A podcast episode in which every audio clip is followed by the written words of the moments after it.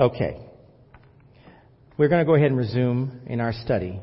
And we can take our time with this because it has a lot of deep meaning and impact. Um, I do want to mention um, that um, you were paying attention yesterday about the. Uh, those of you who don't know, we were in Pittsburgh uh, a couple of weeks ago, my, my wife and I, just for a brief um, uh, getaway and uh, there was a, a shooting yesterday at a synagogue in Pittsburgh, and there were 11 fatalities and uh, six or seven or more who were wounded as well. And so you're going to be hearing a lot about that in the news. The the point um, that should be made in this situation is that you have to understand the climate uh, that we're in as far as um, you know it was it was less about the Jewish faith as much as it was about the fact that the people were Jewish that were being attacked. And so you have that type of mentality to, for, that people uh, are going to act out on. And the other cautionary uh, measure with that is that that particular synagogue did not have any security. Um, that where, whereas there are some synagogues that actually have had security uh, in place uh, that could ward off any attack. So I'm mindful of that just based upon the fact that while we are a people of faith, we need to be aware of our surroundings and aware of people who are coming in. We do have a we do have a backup or I would call a disaster plan for this church when there is some sort of an intrusion like that um, that we have been working on and uh, as we get closer to making sure that everything's been finalized with that. That'll be revealed to you. Um, but obviously, uh, prayers are noteworthy in the situation. Um, that we are in a climate where people will just come and do what they think they should do based upon the way they feel. It's a it's a demented approach, um, but it it also just shows how Satan is going to continue to stir up discord. That is essentially what his intent is because that's what he wants to see. He wants to see discord. He wants to see people who are um, at odds with each other. Uh, be aware of that climate. When you look at even a topic like this, where we are discussing about God's care, that is also an effort for Satan to stir up discord. He does not want a believer to have a healthy relationship with Him. Does not want that. Does not want to see any healthy type of relationship. So when we are discipling others, we need to be aware of that very thing as we're talking to people. You, you, when you talk to someone, you wonder, well, where do they get this theology from? Where did this get this way of thinking from? Well, there's all kinds of reasons for that. You know, the thing that we have to understand is education is the thing that thwarts all of that, but we still need to understand that people will still have their own impressions about who God is. You need to be aware of those things as you're talking to people. I'm sure that many of you have been talking to people who have theology that is just completely uh, whacked out. I think that's the best way to put it. Just whacked out. It doesn't have any um, basis or merit, and we need to be aware of those things as we talk to people. Let's go ahead and look to the Lord with a word of prayer, and we will get started. Father, thank you for this time that you've given us to come before you. We thank you for your presence. We thank you of the constant reminders that you truly are the one who is Lord of Lords, King of Kings. We recognize that things are happening around us sometimes that are beyond our control, but we know that you are in complete control. We know that you are the one who is indeed in authority and you do have the power. And Lord, we must rely upon that power and authority as we proclaim the gospel before others. We thank you again for your presence to this morning. We give you praise and thanks in all these things in Jesus' name. Amen. We left off with our lesson. I need to get my copy here. Where we were speaking about God delivering the stories that were being taking place. And let's go back and summarize real quick as we get back to the uh, where we left off last week.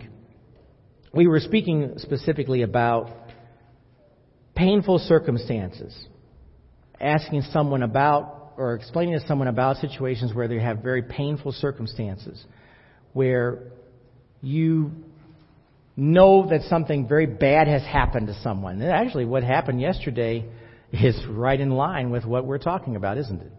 Uh, when, when, someone is, when someone is murdered, how do you explain to someone what exactly is happening and what is happening?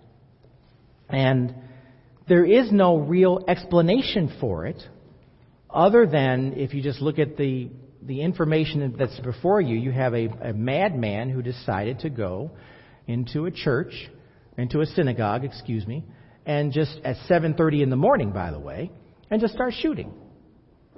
So you can't explain that. And you can't explain it away and just say, well, it's God's will, or well, it's, this is something that, that happened. First of all, that's not God's will. That's not what He wants for any of us to do. So we need to be very understanding about that aspect of it. It's not God's will for someone to come and shoot somebody in that manner.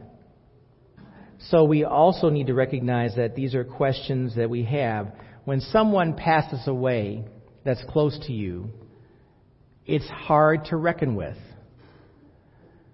Um, our friend Brent is back in the hospital. He had just gotten out of rehab.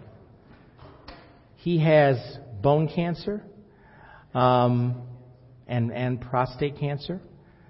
He is uh, has uh, he went through rehab just to get some extra strength because he had some surgery that was uh, done to help take care of some internal bleeding issues he was having, uh, and and just bleeding in general. And so now he's back in the hospital. He is in intensive care. He has an infection.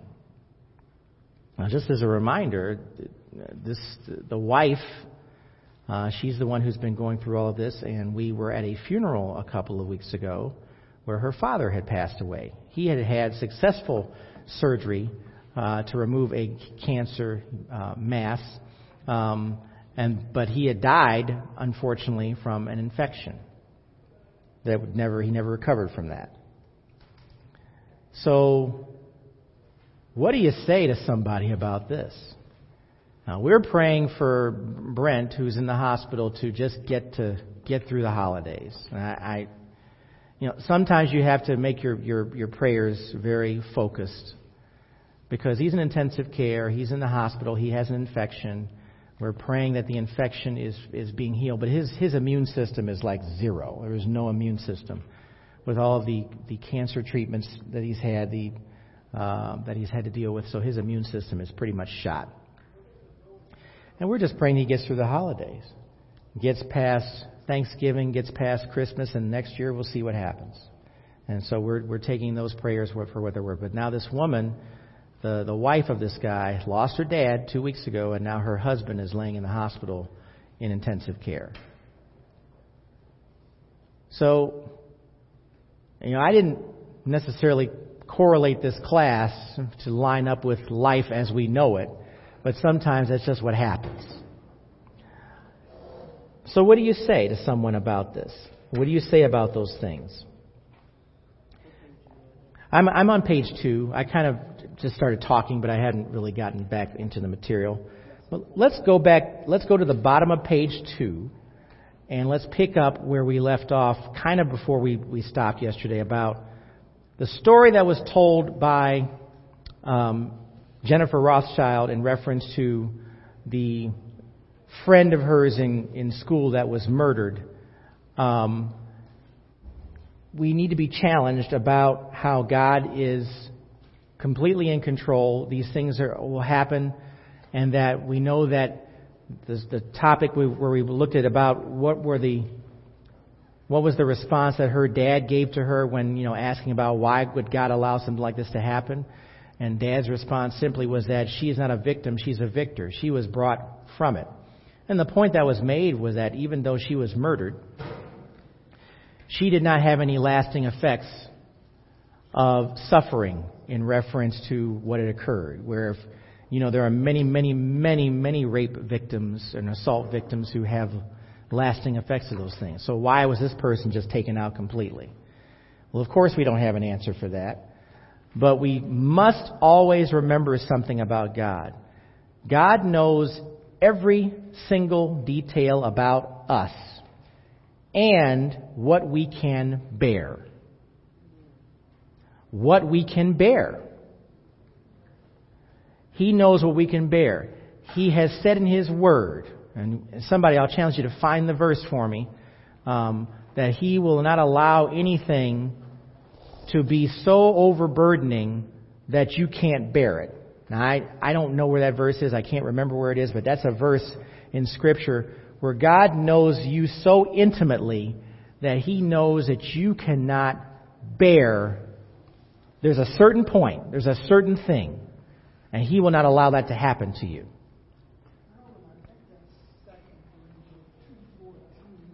Second Corinthians 2:14. Now, interestingly, okay, Second Corinthians 2:14. All right. Well, let's take a look.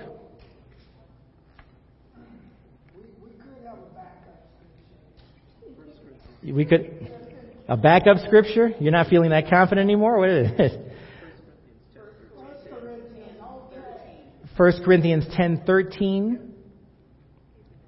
Okay, that's the one I'm refer- referring to. The 1 Corinthians 10:14 uh, 10:13. Okay, it says, uh, "No temptation has come upon you except what is common to humanity, but God is faithful. He will not allow you to be tempted beyond what you are able, but with the temptation He will also provide a way so that you may be able to bear it." So, what was the one you gave? Now, you, the Second Corinthians. Oh, okay. But you're not you don't you're not as confident about that one anymore as you were before. Okay. Now understand something. This this is referring specifically this passage 1 Corinthians 10:13 is specifically referring to temptation and bearing, you know, being able to bear what's happening. So ultimately what that means is we have control over how we're being tempted to a certain degree because he gives us a way out. If we decide we want to take the other path, we, that's our choice. But He is giving us an out. In the same manner, He's going to be consistent with His character. He is doing the same thing even for us who are victims of assaults, crimes, whatever it is. He knows what you can deal with and what you can bear. And we have to be we have to recognize that even in his sovereignty, he knows these things. Anyone have any questions or comment about that? Comments about that? Yes.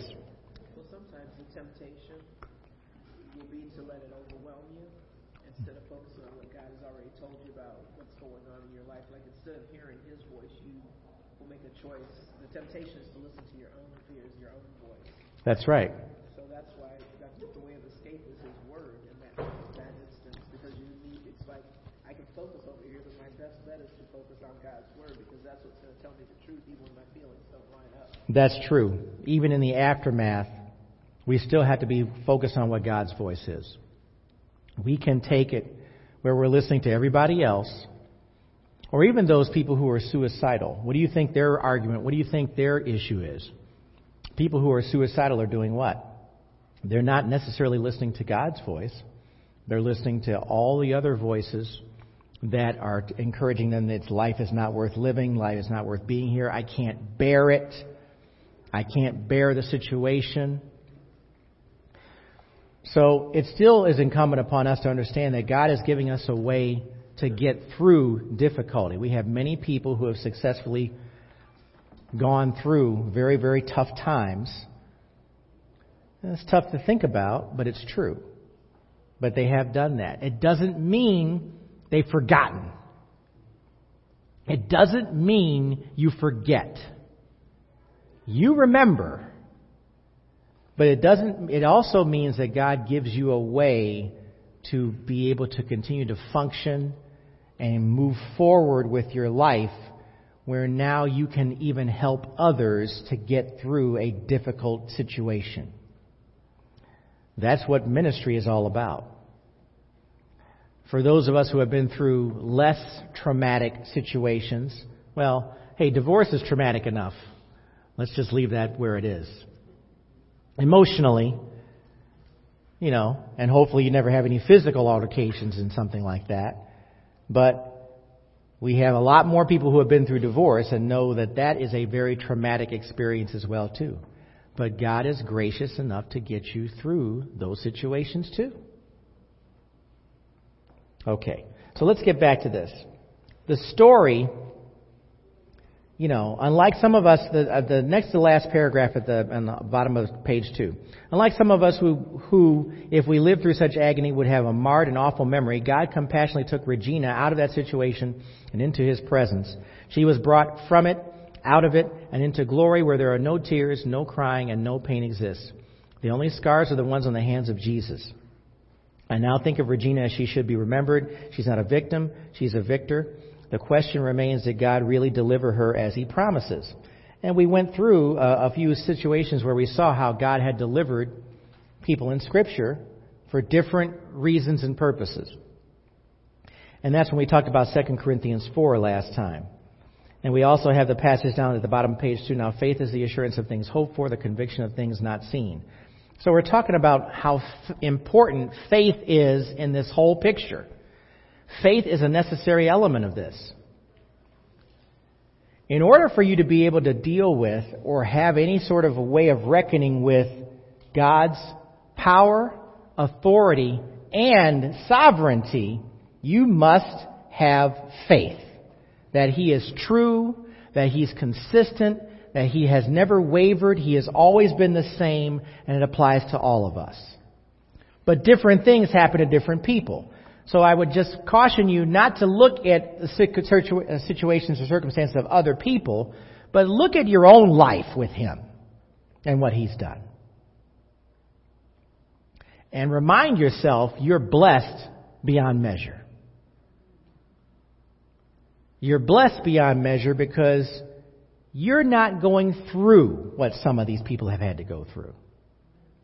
But even in those who have gone through something, they in some ways are blessed as well too. You don't see it like that, you don't understand that, but yet they are still being cared for and they are blessed. Now this is not some sort of anarchy or some sort of a statement that is contrary to His Word. We have to understand that God loves each and every one of us. But some of us have had to go through stuff that I wouldn't want to go through. Look at the people who lived before us generations ago. Would you have wanted to go through slavery? No way. And yet they did. And yet, those, even those who, and they couldn't read or write, some of them, and yet they had enough wherewithal, God gave them enough knowledge and information for them to go to a place of worship, one of those little shacks on the plantation, and sing and jump and praise the Lord. How can that be? And yet they did it. They're here because they had a recognition of who their Father in heaven was. They may not have been able to articulate it though as well as we do, but you know what? They knew who He was. How can you not say that that's not God's care for those people? You can't. It absolutely is. The greatest tragedy in mankind is a person who does not know God. Because there's a ramification for that. If you don't know God, what's going to happen to you? Well, you live forever, but where are you going to live? We need to understand and look at this I want this story to challenge you to think less about temporal things in life and more about God's eternal purpose for you and for all of us. That's what this whole thing is about. God's eternal purpose. He has an eternal purpose for us. We sometimes don't always pay attention to those things, but that's what's happening.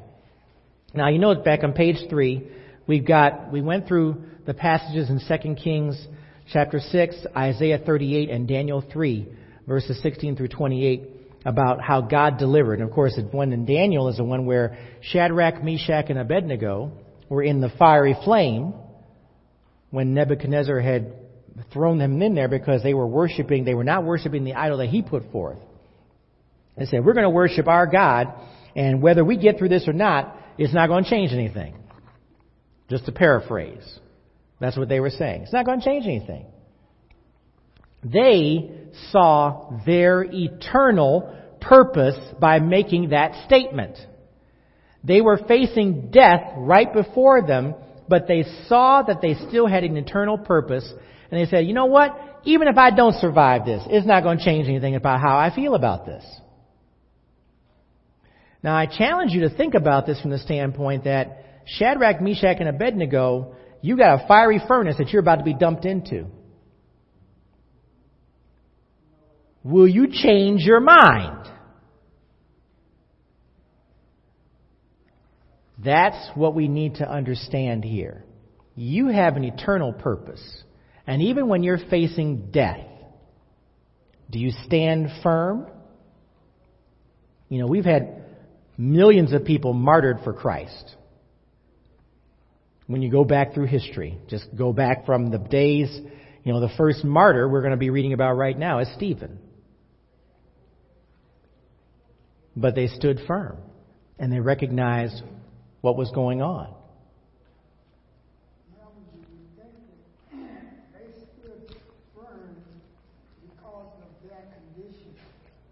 Did they get conditioned in battle, or were they conditioned before they got there?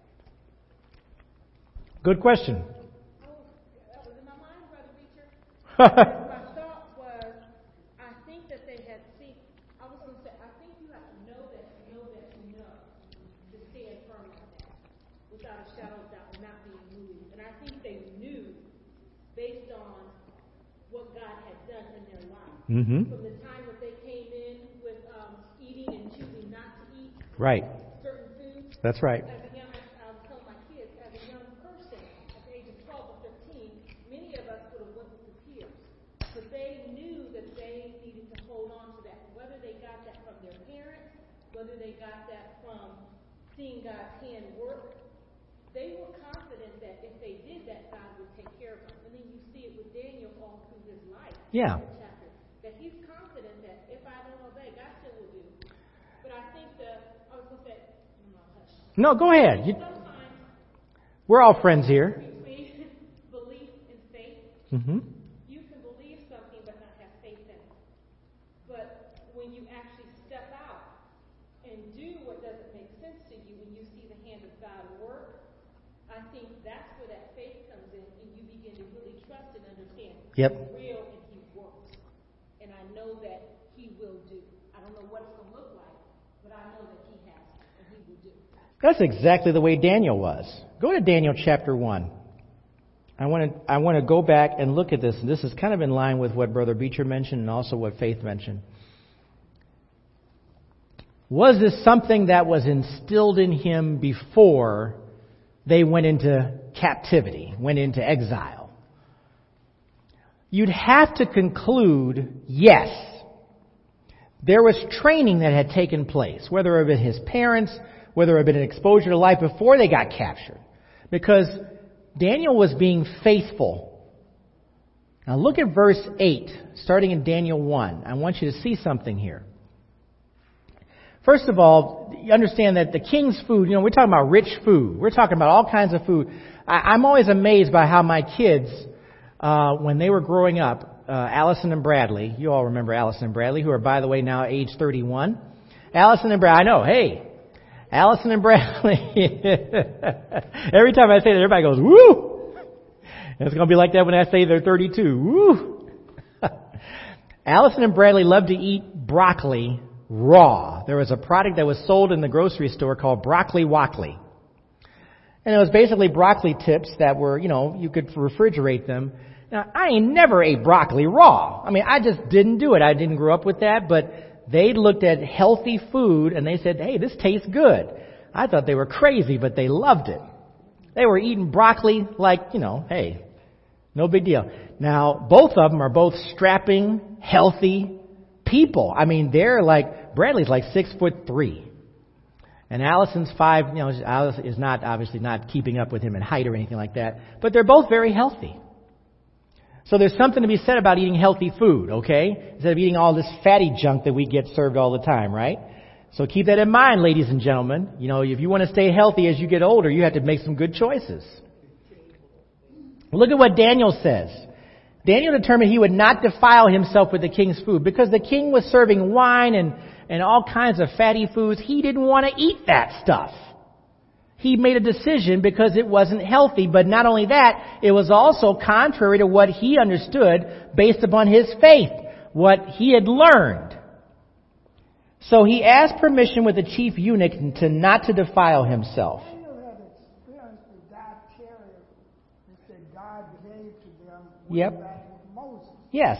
Told them to eat and what Told him what to eat and what not to eat. But that's what I'm saying. That's training. That's, you have to learn that. And then you have to see that and you have to understand that. So when it came to making a choice, which is what we were talking about here, about the food being served, he said, I'm not, I'm not going to eat that stuff. Okay. God had granted Daniel kindness and compassion from the chief eunuch. Now, understand, this is God working to honor Daniel's request. Because God has to put something in the eunuch's heart to even listen to him about this. He's honoring God's, he's honoring Daniel's request because God is putting it in the heart of the eunuch to do so. Yet he said to Daniel, I fear my lord the king who assigned your food, you food, your food and drink. What if he sees your face as looking thinner than the other young men your age? You would endanger my life with the king. So Daniel said to the guard, whom the chief eunuch had assigned to Daniel, Hananiah, Mishael, and Azariah, Please test your servants for ten days. Let us be given vegetables to eat and water to drink. The great thing about vegetables, uh, according to the the scale uh, uh, for the Weight Watchers program, vegetables are worth zero points.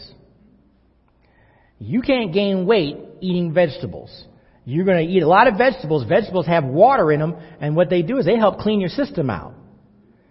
Vegetables to eat and water to drink. Now remember, all these other guys are eating what? Fatty foods, you know. Yeah, they're eating stuff that's junk. And alcohol. And they're drinking too.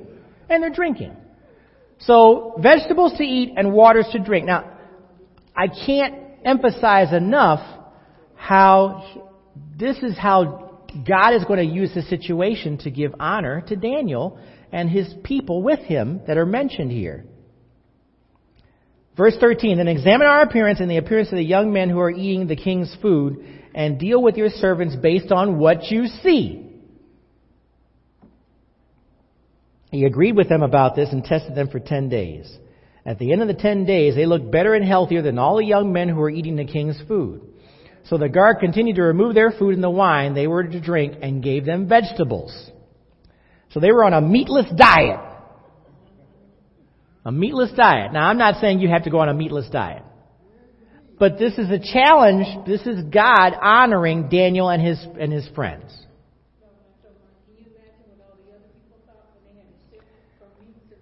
Now I know, shift from meat for the vegetables like, hey, what do you mean?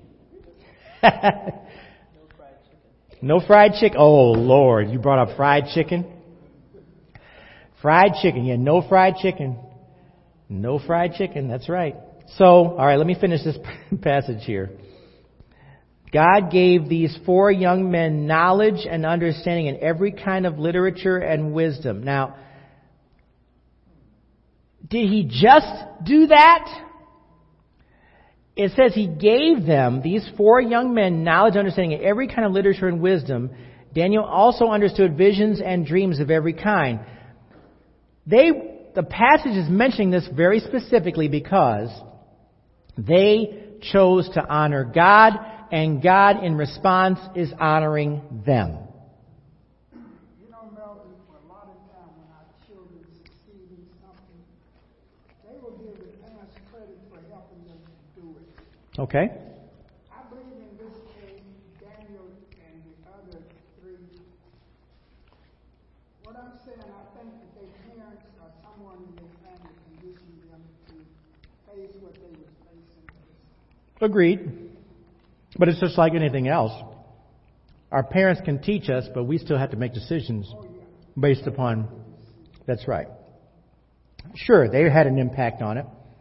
But I also believe that it's very interesting that this verse 17 is stuck in here after he honored them. God, uh, God was honored because they, he trusted in, in the, they trusted in the Lord in a very difficult situation. Yeah, go ahead. I think we know our limits, Yep. and I think they knew that it was God at work in them based Mhm. on this and not themselves because the wisdom that they would get. You know your limits and you know when God is doing something That's right. versus yourself. That's right. I, I believe, and I could be wrong about this, I believe that because they honored God, this thing about verse 17, this was a, something that was additional that was given to them. Because they chose to honor God in a very, very difficult situation. The whole idea of having this additional wisdom and knowledge, you don't ever read about these other guys again. You know about Daniel because we know that that whole thing about understanding visions and dreams of every kind, that's something that has to be God given. Yes. So the next time Shadrach, Meshach, and Abednego show up, who are Meshach, the only three names? Shadrach, me. Oh, over here? Those Hananiah, Mishael, and Azariah are Shadrach, Meshach, and Abednego. Oh, okay. So those are the same guy. Okay, my he changed their names. I forgot about that. You see them there at the fiery furnace part Okay. officially, but what you see is this is where they you got to see a little bit about them, and then when you see them again, they're playing again. It's like, look, we know the God we serve. Got it. one that we, we took the diet. Gotcha. Okay. Thank you for that correction. So their names were, that's right, everybody's names were changed. Which, which is hard to keep up with, but that's exactly what happened. Yeah, that's right. That's right. Okay. So, but these are things that were added to them. That's something that we need to understand.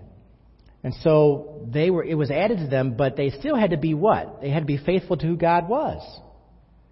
In order for that, them to receive these things, there had to be faithfulness. Yes. Yeah. Because they were in a different culture and they, they had to use the different names that the king had given or assigned to them. It's an ownership issue. The king renamed you, so now you belong to him. You will do his will. That was kind of like what they would do to people when they were taking them over. Like when you were, when people were captured. It's another way. It's kind of called mental retraining. It's like you're not your own anymore. You don't own your own decisions. Here's a, here's a great example of this that you can relate to. Roots. What was Kunta Kinte's slave name? Toby. And he, that's the story that basically had be beaten into him to say that his name was Toby. But that's an ownership thing. Now, I have a footnote that pertaining to what Charles just asked. Okay?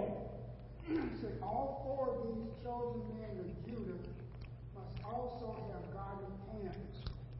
That's what we were just talking about. Then he tells the reason why. They selected names for their son that expressed the faith in God. Thus, Daniel means God is my judge. Ananias means the Lord beloved. And Mishael is who is as God. Okay? Azariah, the Lord is my helper. Mm-hmm. So all of them had godly names. Right. So they named them on a certain day uh, when they were babies. And so that was why they named them that. This is the Babylonian names. What am I reading? It goes with what Brother Beecher was saying. The notes down here? You know, start right about where it says Belshazzar. Belteshazzar, old lady, wife of the god Bel, protect the king. That's the name that was given to Daniel. to who? Daniel. Daniel. Shadrach, I am very fearful of God, or the command of Aku, the moon god. Meshach, I am of little account, or who is like Aku. And Abednego, servant of the shining one, Nebo. They were schooled in the language and mythological literature of the Babylonians, and their food was assigned from their king's table, reminding them constantly of the source of their daily bread.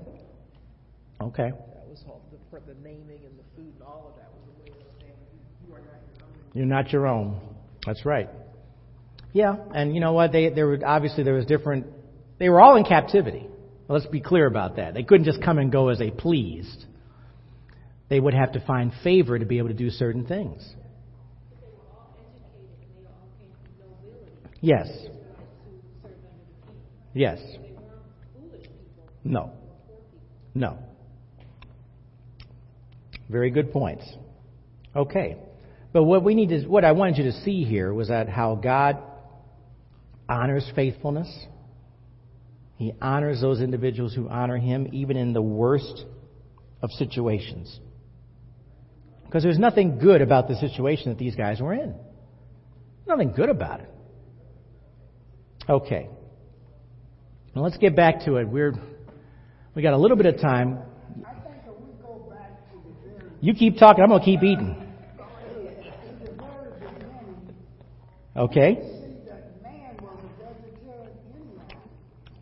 You're not going back to Genesis chapter three, are you? Because, because of the fact they didn't kill animals, they didn't eat animals, Yep. and they didn't get meat until they came out of the ark after the flood.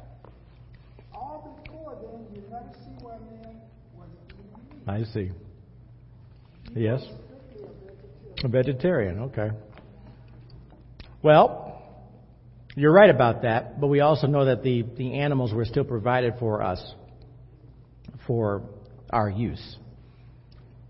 But we still had to follow regulations even in, in the Jewish culture.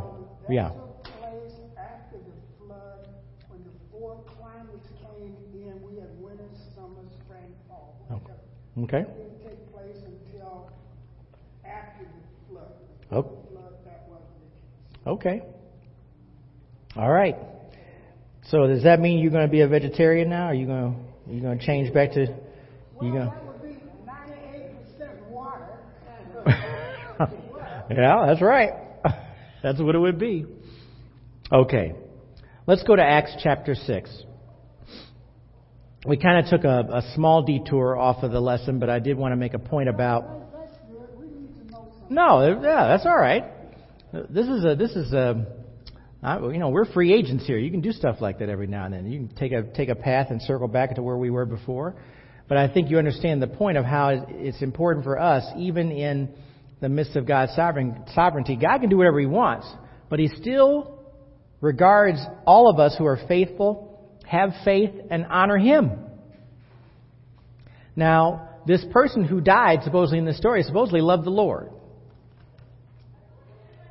So, that's the whole premise of why we're looking at this. And Stephen is another one that we're going to be reading about. Look at verse Acts chapter 6.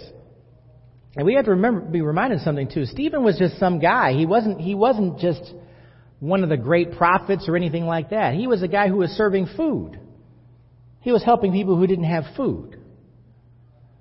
Now, Stephen, full of grace and power, I'm reading verse 8 in Acts chapter 6, was performing great wonders and signs among the people. But yet, because he was given grace and power, he was performing signs and wonders amongst the people.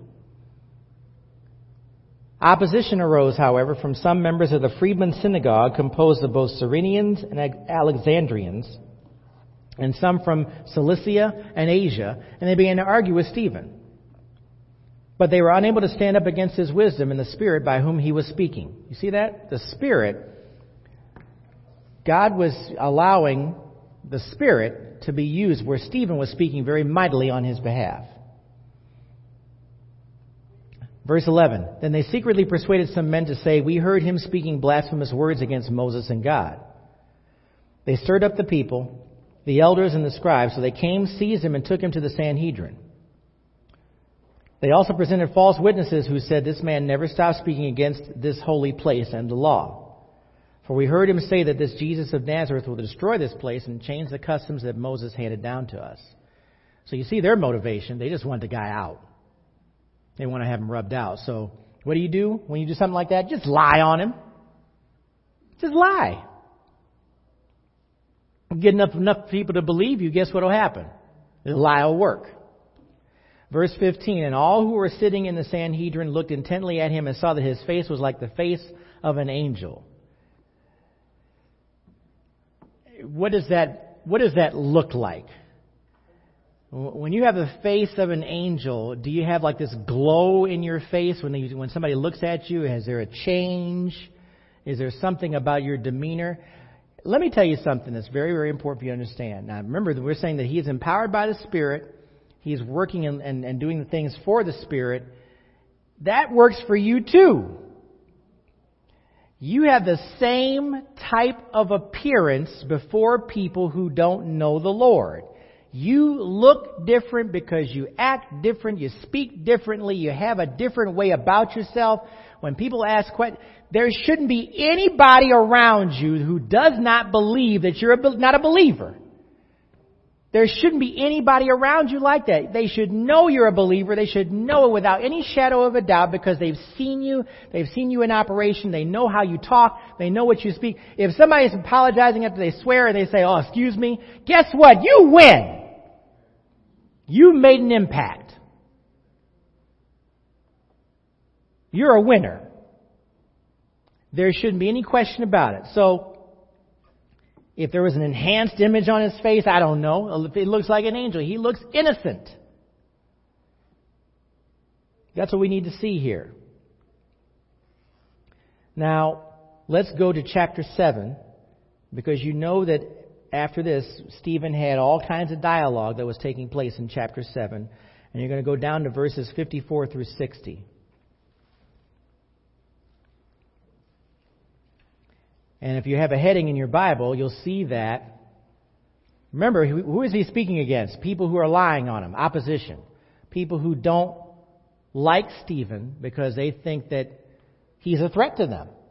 This is very similar to what Jesus had to go through. Because Jesus spoke the truth, told them about who they were, told them that they were liars and this and that and whatever it was, and then they had him, they had him crucified. Here, Stephen is saying, verse 54, when they heard these things, they were enraged and gnashed their teeth at him. What were they saying? Well, go back to verse 51.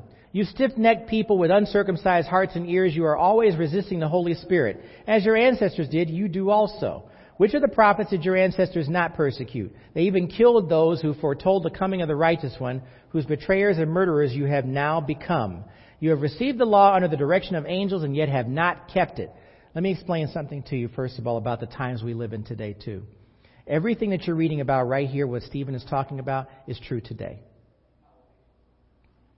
People who reject the Spirit reject God, reject everything about them, and we'll have people persecuted as a result of that. And in, in, addition to that, understand too that they have this philosophy because it's satanic.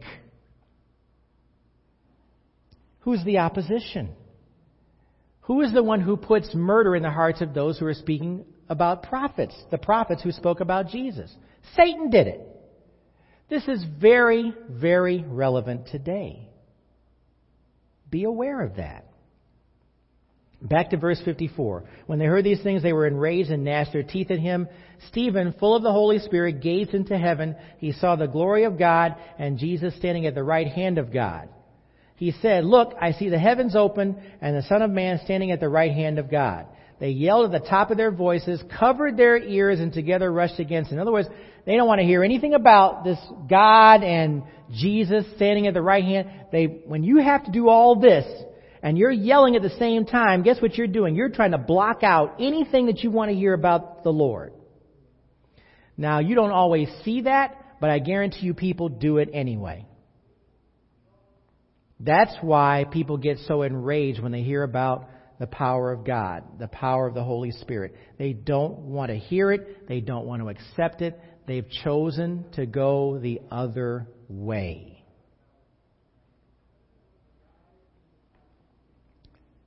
When you're yelling, try it sometime. Yell at the top of your voices and cover your ears. Guess what you can only hear? You can hear yourself. That's all you can hear. You can't hear anything else. They dragged him out of the city and began to stone him, and the witnesses laid their garments at the, young, at the feet of a young man named Saul. While they were stoning Stephen, he called out, Lord Jesus, receive my spirit. He knelt down and cried out with a loud voice, Lord, do not hold this sin against them. And after saying this, he died. Jesus said the very same thing. Now, this goes back to what Faith said. Stephen was like, when you know, you know, you know. And the Spirit and the power of the Spirit was working within him, and Stephen knew he was going to be put to death. You've got to know that. He knows what's going to happen. But even in the face of death, guess what? He knew, he knew, he knew, and declared what needed to be said in the power of the Holy Spirit. Now, did God deliver Stephen? Yeah, he died, but he was delivered. This is what we need to see here. This is what we need to understand here. When you're reading about someone's death, and yes, was that person brought out from something? Yeah, absolutely. Because it was Stephen's time to go. And sometimes we don't necessarily look at it that way, but that's exactly what it was. It's his time to go. Now, I noticed that no one was here to ring a bell, so we're going to probably finish in two minutes. Uh, just based upon, based upon the fact that it's 1023. So, based upon what the Bible describes as God's deliverance, I believe God delivered Regina. It wasn't in the way I would have chosen, yet I believe it was his compassionate choice. His compassionate choice. Was God being compassionate in the way that Stephen was taken from here? Yes or no? Now, don't just say it because I'm asking. I'm just, I'm, I want you to give me an honest opinion. You're saying yes. Okay. Now, why would you say yes? Yes. and I think his attention was focused on his glory versus the pain of the stones and the thing, because it said his eyes stayed focused. That's right. Eternal purpose. He saw God's glory. Who else said yes? Was that Joanna? Whoever said? Okay, and why would you say yes as well too? Well, he asked God to take him. Okay, he asked God to take him. Lord Jesus, receive my spirit. But yeah, because he was ready to go. He knew that he had fulfilled the eternal purpose of that. The eternal purpose. There are some things that we recognize when we look at these things that are happening in Scripture and we explain these things, but we have to look at it logically. He recognized that his time was up. He had fulfilled his eternal purpose. He knew that this was being allowed to happen. He knew that God had allowed this to happen to him. And therefore he said, Okay, Lord, I'm ready. I'm ready. That goes back to what I was saying earlier. Taking your mind off of things that are temporal, temporary stuff, stuff that doesn't last, and looking at your life with an eternal purpose. That's how you go beyond and transcend beyond these tragedies that happen in life. If you see things from an eternal perspective, you see them differently than you would from a temporal perspective. Amen? There's no way you can't see it differently. Very important for us to all see that. So, last paragraph, and we'll stop after here. My friend, you may have endured something so awful that you're weeping right now just recalling it and wondering why God let you go through it. The fact that you're doing this study tells me that you're gutsy and willing to push yourself even through your fear, frustration, or fatigue. What has been such a huge missing piece in your life can become a place others will deposit their tears and find hope even when their lives don't make sense. And I added here, this is significant. That's a big deal when you, even in your frailty, even in your situation where you're looking for something for hope, they can be reached through your story, your situation as well too. It's very important. When you see people around you who are suffering and they're going through a difficult situation, you learn from that. You learn from that. You learn some things. You learn empathy. You learn how to treat other people. You learn how to be more sensitive to people. You learn from it. Okay, we'll stop there. God does care. Your church family cares. Keep holding on. Pray for each other. Pray for your church family. Pray for those who are ailing. Just keep holding on. Father, thank you for this time that you've given us to come together before you and have this study. And Lord, we pray, Lord, that you just continue to encourage us and show us the importance of not seeing things from just a temporary perspective, but from an eternal perspective. We thank you for those lessons. We thank you for how you truly do deliver us. The deliverance may not be what we always would see in our own minds. But Lord, help us to be open minded enough to know that you know exactly what needs to be done. And that you don't make mistakes. And that these things happen for a reason and a purpose. Help us with this as we go forward. We ask, ask now that you also bless the upcoming message and the speaker, and we give you praise in Jesus' name.